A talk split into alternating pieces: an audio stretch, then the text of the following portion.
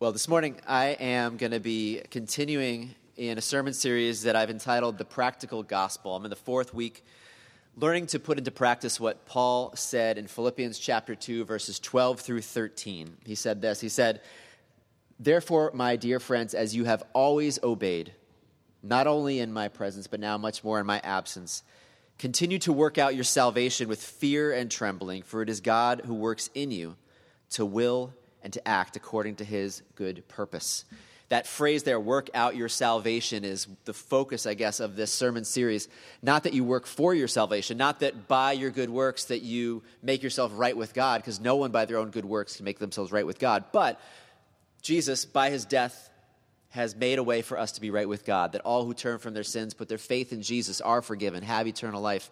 And now he says, work out the implications of your salvation into every area of your life. That's what we're doing this sermon series. What, is it, what difference does it make? What difference does the gospel make in my love life? What difference does the gospel make in parenting and family? What difference does the gospel make in my work life? Those were the last three weeks. And then today is going to be about what difference does the gospel make in my relationship with money and possessions. What difference does the gospel make when it comes to money and possessions? And I know that all of you are coming from very different places when it comes to money. Some of you aren't sure where your next meal might come from. Some of you have more than enough money. Um, but I'm praying that wherever you are coming from, that God would speak to your hearts what it is that you need to hear this morning. So, the gospel summary statement that I've been using is this to help guide the sermon. It's this We are sinners who have been saved and justified by grace, learning to live as new creations according to God's will, trusting in a certain and glorious eternal hope and future. If you read that statement closely, there's a past, present, and future dimension to that. The first is the past, that we have been saved and justified by grace, that by Jesus' death on the cross, we've been justified, which means he has declared us not guilty. All our sins have been put on Jesus on the cross, and he looks at us now as his beloved son or daughter without sin. We've been justified by his grace. Nothing we did to deserve it, just a gift of God's grace. And then there's a present dimension that we're learning to live as new creations according to God's will. that now that we belong to him, we have his Holy Spirit in us.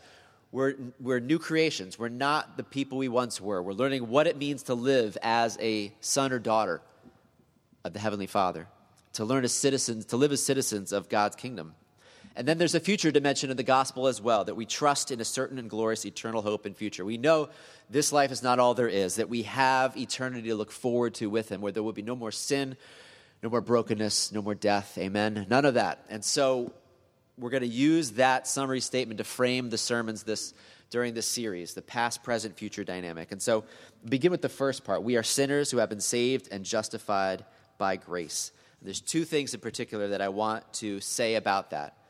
What difference does it make that God has looked at us and declared us not guilty because of Jesus? Not because of anything we've done or haven't done, but that He sees us as perfect in His sight because we've trusted in Jesus. What difference does that make when it comes to our relationship with money and possessions?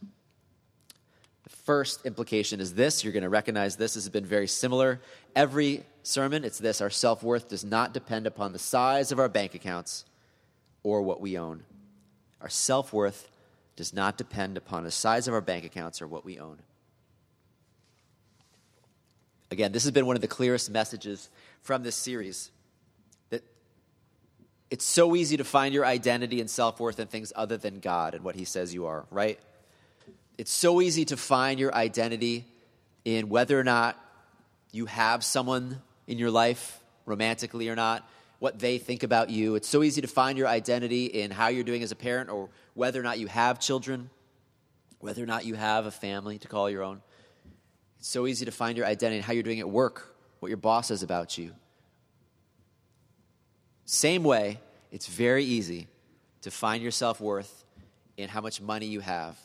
On the one hand, maybe to have so much that you think more of yourself than you ought to and look down on others who don't have what you have because you've got a better house or a bigger car, or, you know, a better car or more money in your bank account, to think somehow that means that you're worth more than another human being.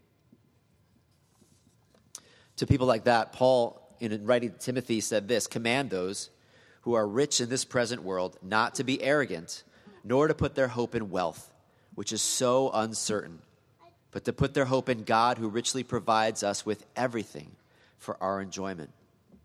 What does he say? He says, Listen, command them not to be arrogant. If they have a lot of money, if they've been blessed, command them not to put their hope in wealth because it's so uncertain. It's here today, gone tomorrow. Do not find your self worth or your identity in what you own, the size of your bank account. And then conversely, of course, there's others who look at others and feel like, well, they've got more than I do. I don't have the same kind of house, the same kind of clothes, the same kind of possessions, and therefore think of themselves as less than other people. But again, this passage says wealth is so uncertain. You can't take it with you. That there are true wealth is true wealth and true riches that are not found in a bank account, not found in possessions. They're found in God. That your self worth does not depend on what you own or how much money you have. The gospel declares that you are worthy of love because God sent his son Jesus, because Jesus died for you, because he was willing to give his son for you. That is how worthy you are. And so, what, whatever you may have or, or not have, do not find your identity in that. The second thing you need to know is this that we do not look to money as our Savior.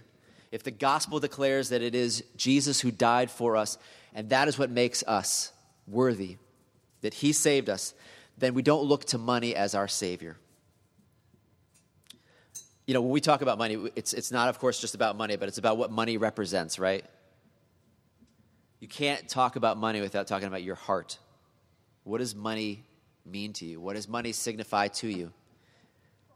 Because you live in a broken world full of suffering, full of anxiety.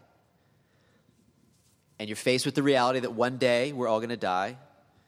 And who's going to save you from all the troubles of this world? Who is going to save you from all the trouble in this world? Who's going to save you from death? This is what money promises you security if you have enough money, then you can be secure and you can rest secure because of the size of your bank account. It promises you freedom. If you have enough money, then you can do whatever you want. It promises you power. If you have enough money, no one can stop you. That you'll have access to inner circles, you'll have power over other people. Think about all the things that money tries to promise you to save you from the troubles of this world. If I just had enough money, then I'd be saved.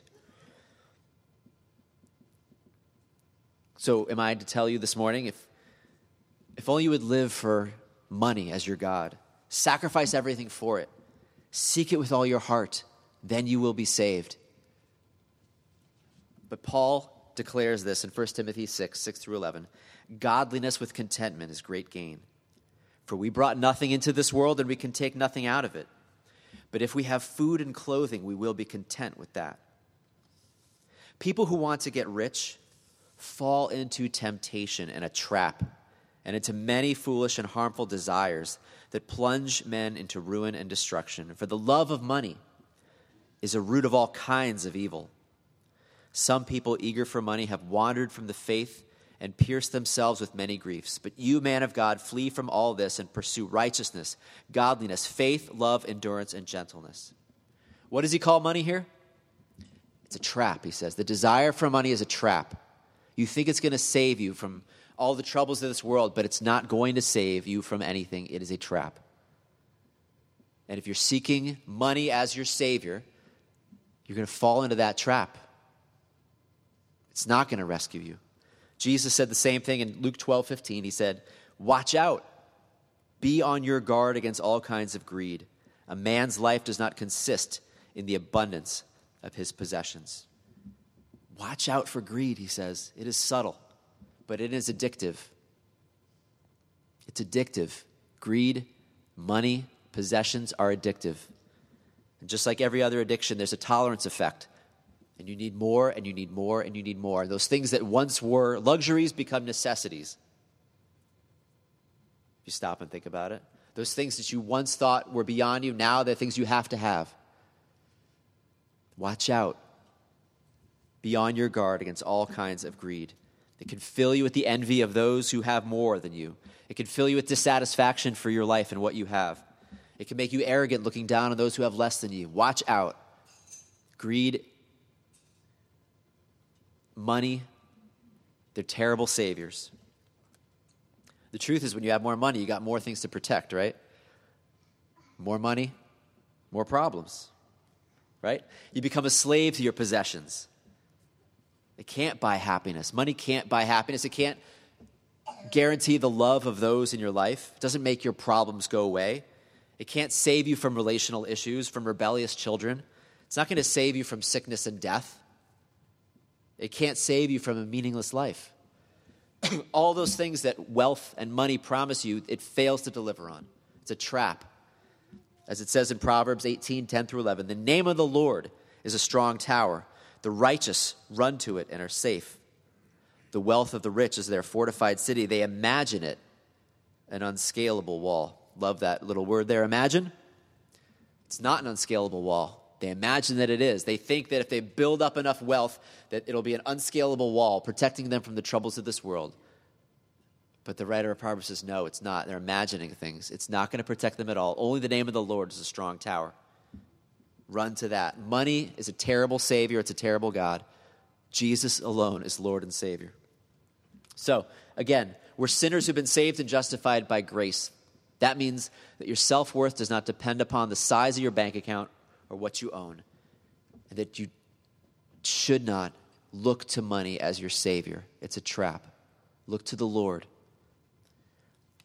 Second element of the gospel summary statement is this that we are learning to live as new creations according to God's will. Again, when we repent and come to faith in Jesus, He adopts us as His children. So now we have a Father, a Heavenly Father, who cares for us. We have His Holy Spirit inside of us, learning to live like Him with His desires in mind.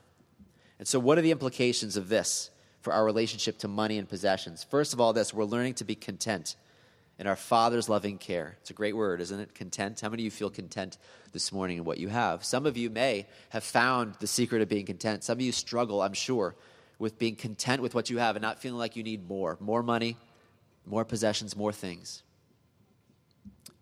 But because of the gospel, we're learning to be content. 1 Timothy 6 6, again, going back, we read this one earlier. Godliness with contentment is great gain. Godliness with contentment is great gain. Great gain. Contentment meaning I'm, I'm okay. No matter what my circumstances are, I'm okay.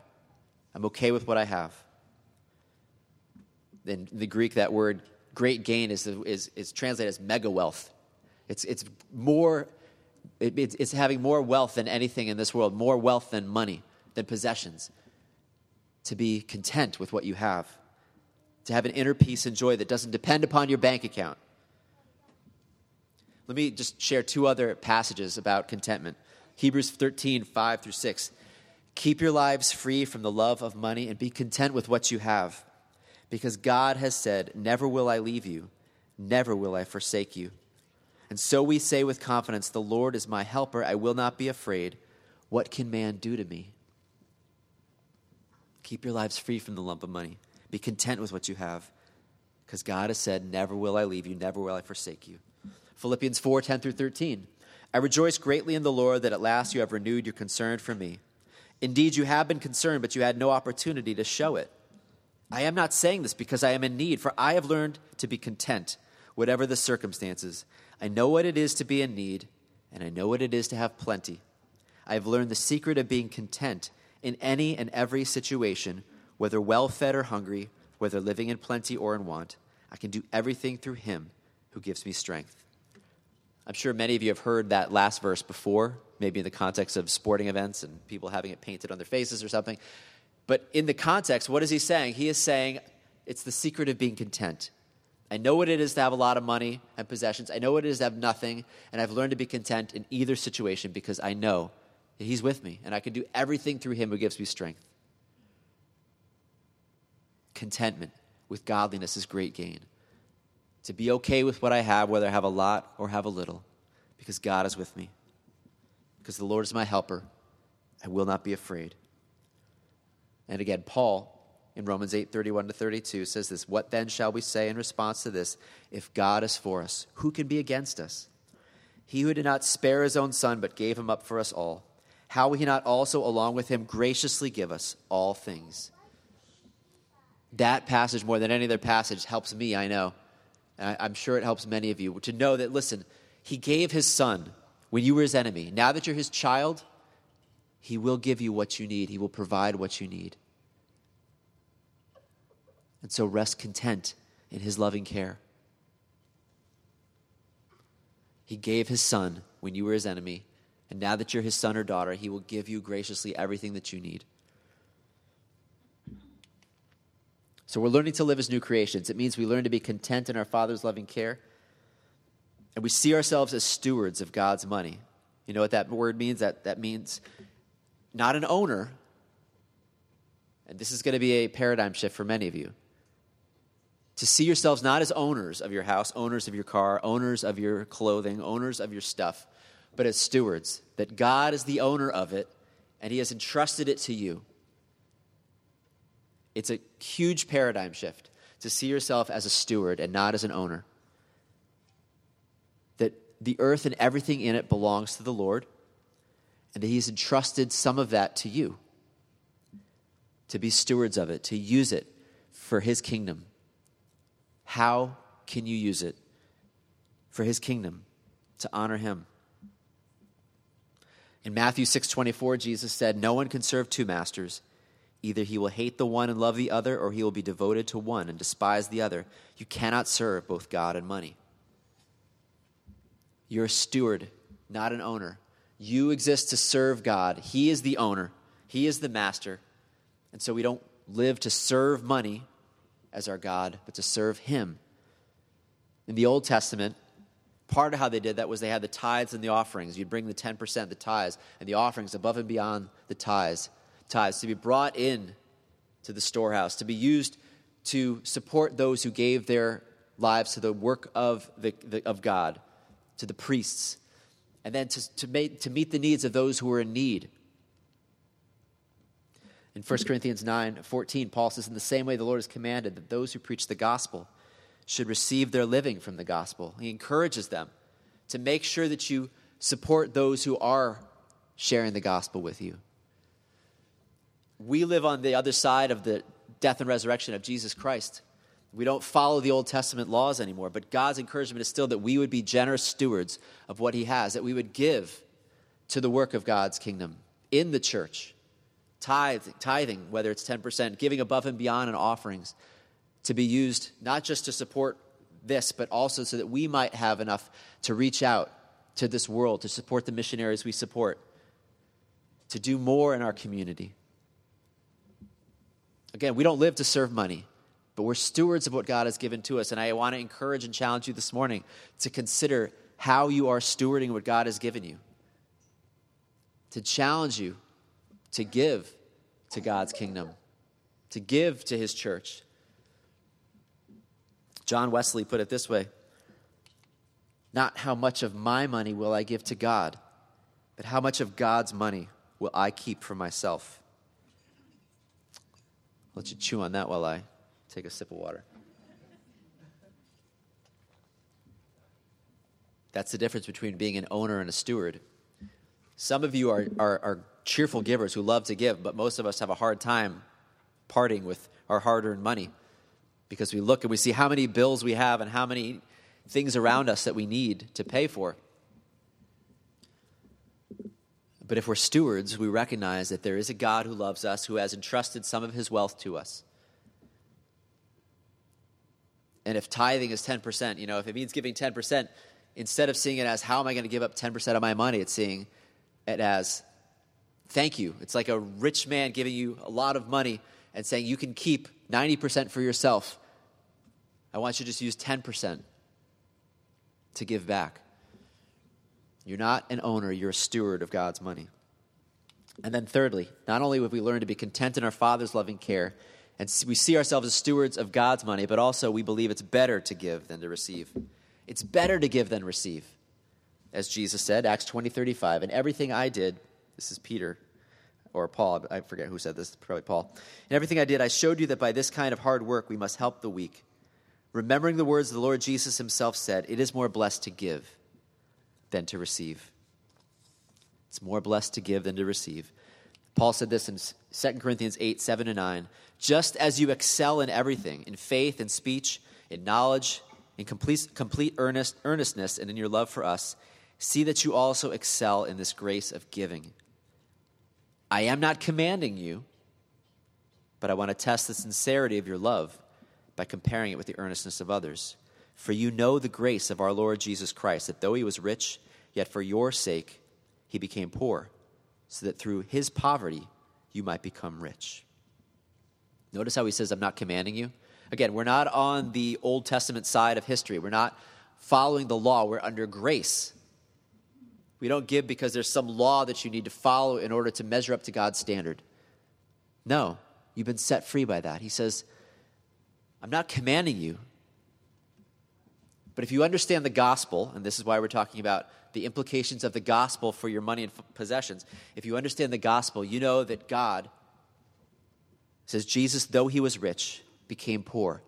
Though he had everything, though he was in heaven and had everything, he gave it up to become poor so that you might become rich, so that you might have mega wealth. You might have everything that is the Lord's. And now he says, I've set, he's set an example for you. That even though you might have an abundance, to be willing to give to others so that they might have more. It's so much easier, you know, it would be so much easier if there was just a law, right? It would be so much easier to just say, you know what, God's law says this, and you need to do it or else, or else you'll be punished. But that's not the gospel. The gospel is about your heart, setting your heart free from greed, setting your heart free from fear, setting your heart free to be generous as He's been generous with you, to be loving as He has loved you, to not put your hope and your trust in money, but to put your hope and trust in the Lord. 2 Corinthians 9, 6 through 11, Paul says, Remember this whoever sows sparingly will also reap sparingly, and whoever sows generously will also reap generously. Each man should give what he has decided in his heart to give, not reluctantly or under compulsion, for God loves a cheerful giver. And God is able to make all grace abound to you, so that in all things at all times, having all that you need, you will abound in every good work just have to pause before I continue in that passage. Do you see this? Do you see what is promised here? Do you see what is being challenged of you here? I mean, he talks about being a cheerful giver, and I used to use this as an out. I don't know if any of you ever did that. Well, you know what? Eh, I'm not giving cheerfully, so I better just not give then, right? Because he loves a cheerful giver. It's not the point. The point is that if your heart is not cheerfully giving, there's something about the gospel that you're missing. There's something about God that you do not understand. There's something about Him that you not yet believe. Your heart has not yet grabbed a hold of. If you are not a cheerful giver, there's something you're missing about the gospel. You're still, you're still struggling to trust Him, that He loves you, that He'll provide for you. And more than that, that He's made this promise here to you that as you give, He will make sure you have everything you need so that you can give more. Because again, He's the owner and you're the steward. And if you're the kind of steward who is looking, how can I give and serve and be generous? Guess what? He's probably going to be giving you more so that you can give more. Because He wants to give to those who are generous. And so, if your heart struggles with being a cheerful giver, there's something that you don't yet believe about the gospel. There's something you don't yet trust and believe about God and His character. Continuing in this passage, as it is written, he has scattered abroad his gifts to the poor, his righteousness endures forever. Now he who supplies seed to the sower and bread for food will also supply and increase your store of seed and will enlarge the harvest of your righteousness. You will be made rich in every way so that you can be generous on every occasion. And through us, your generosity will result in thanksgiving to God. That is a challenge to you. That passage is a big challenge to step out in faith when it comes to giving to believe that Jesus said it's more blessed to give than receive, To believe what Paul is saying here, that as you give, that he will make sure you have everything you need so that you can give more. That's stewardship. That God is the owner, that he's entrusted it to you. He's encouraging you, give and see what I will do to care for you so that you can give more. So that we can have a generous church that cares for each other and cares for the people of this world. This is so far from a guilt trip again, right? I mean, some of you have heard probably sermons on money or been in churches, or maybe you felt like it was a guilt trip. And Paul again and again is like, I'm not commanding you here. Do not give under compulsion. This is not what this is about. You are saved by grace, not by what you've done or haven't done, not by what you've given or haven't given. If you have tithed zero dollars, you're still saved if you put your trust in Jesus for your salvation. It's not what saves you. It's not what we're talking about here. We're talking about working out the implications of the gospel. That if God loves you so much that he sent his son to die for you, that he left the comfort of heaven the wealth of heaven to become poor for your sakes. And he's calling you to do the same, to be willing to take what he has given you and to give it to others, just as he's given to you. To trust that he loves you and that by your generosity you show that, that you trust him because you trust that he will take care of what it is that you need. Last part of the gospel summary statement is this that we are sinners who've been saved and justified by grace, learning to live as new creations according to God's will. And last part is this trusting in a certain and glorious eternal hope and future. That we know this life is not all there is. And so that if you look around and you say, you know what? All these people have so much more than me, and I have no prospects of ever having that vacation home or nicer car that works or whatever it might be that your heart longs for. It's okay. It's okay. This life is not all there is. And you need to know this that you are heirs of a vast fortune. Didn't know that, did you? You're heirs of a vast fortune. 1 Peter 1 3 through 5. Praise be to the God and Father of our Lord Jesus Christ. In his great mercy, he has given us a new birth into a living hope through the resurrection of Jesus Christ from the dead and into an inheritance that can never perish, spoil, or fade, kept in heaven for you, who through faith are shielded by God's power until the coming of the salvation that is ready to be revealed in the last time. Again, I have no idea what he's talking about here because I've never been to heaven and I don't know. And I know it says no ear has heard, no eye has seen, and no mind can conceive what he's got prepared for those who love him. But I do trust that whatever it is, that nothing in this world could ever compare to it. And so, why give yourselves for this, the things of this world and the possessions of this world, and run after those things when He has got so much more in store? Romans 8, 16 to 17, Paul writes this The Spirit Himself testifies with our spirit that we are God's children. Now, if we are children, then we are heirs, heirs of God, and co heirs with Christ if indeed we share in his sufferings, in order that we may also share in his glory. Nothing that you could ever give up this side of heaven will ever compare to what is in front of you. I mean, if God spoke to you and said, I need you to give up your car to someone who is in need, trust that it's not going to compare to whatever is coming your way whatever He has in store for you, anything that He calls you to give up. It's not really giving it up, it's just investing it in His kingdom. I know that takes great faith. I know it takes faith. But this is why we're talking about the implications of the gospel that when you were his enemy, God gave his son to die for you. And now that you are his beloved son or daughter, trust that he cares for you, that He will provide for you. That as you are generous with what He's entrusted to you, He will be generous with you. He will care for your needs. And the last implication I want to say is this that we live our lives for real wealth. This has certainly been part of the theme of the whole sermon. But there are things that are more valuable than gold, There are things that are worth more than a big house and a beautiful car. Matthew 13, 44 to 46. The kingdom of heaven is like treasure hidden in a field.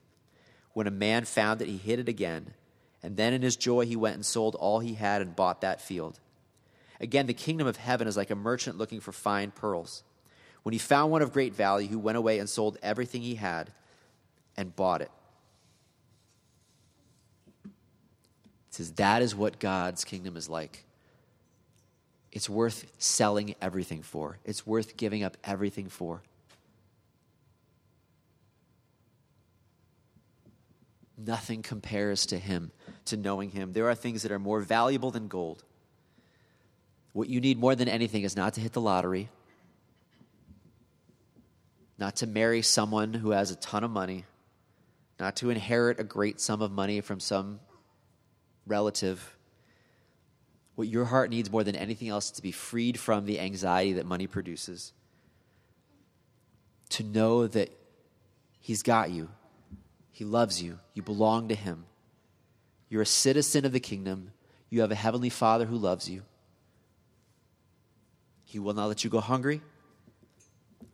You are safe and secure with Him. And He's got great wealth stored in heaven that is yours. Matthew 6, 25 to 34, Jesus says this Listen, let your heart listen to this. Therefore, I tell you, do not worry about your life, what you will eat or drink, or about your body, what you will wear. Is not life more important than food, and the body more important than clothes? Look at the birds of the air. They do not sow or reap or store away in barns, and yet your heavenly Father feeds them. Are you not much more valuable than they? Who of you, by worrying, can add a single hour to his life? And why do you worry about clothes? See how the lilies of the field grow? They do not labor or spin. Yet I tell you that not even Solomon in all his splendor was dressed like one of these. If that is how God clothes the grass of the field, which is here today, and tomorrow is thrown into the fire, will he not much more clothe you, O you of little faith? So do not worry, saying, What shall we eat, or what shall we drink, or what shall we wear? For the pagans run after all those things, and your heavenly Father knows that you need them. But seek first his kingdom and his righteousness, and all these things will be given to you as well. Therefore, do not worry about tomorrow, for tomorrow will worry about itself. Each day has enough trouble of its own. Many of you are familiar with those verses, but I'm hoping you're hearing them in a new way today as we talk about this. Do not worry. Seek first his kingdom and his righteousness, Jesus says. You concern yourself with being about your Father's business, and he will take care of your needs. That's real wealth. Real wealth is not hitting the lottery, real wealth is your salvation, it's your adoption as a son or daughter. That's what gives you security. You belong to a Heavenly Father who knows what you need and will care for you and provide for you. Real wealth is being saved from the troubles of this world and knowing that you have a vast fortune ahead of you, whatever that may mean, that you are heirs of all that is His. It cannot be taken away from you. And so Jesus said in Matthew 6 19 to 21, Do not store up for yourselves treasures on earth, where moth and rust destroy and where thieves break in and steal, but store up for yourselves treasures in heaven, where moth and rust do not destroy and where thieves do not break in and steal. For where your treasure is, there your heart will be also.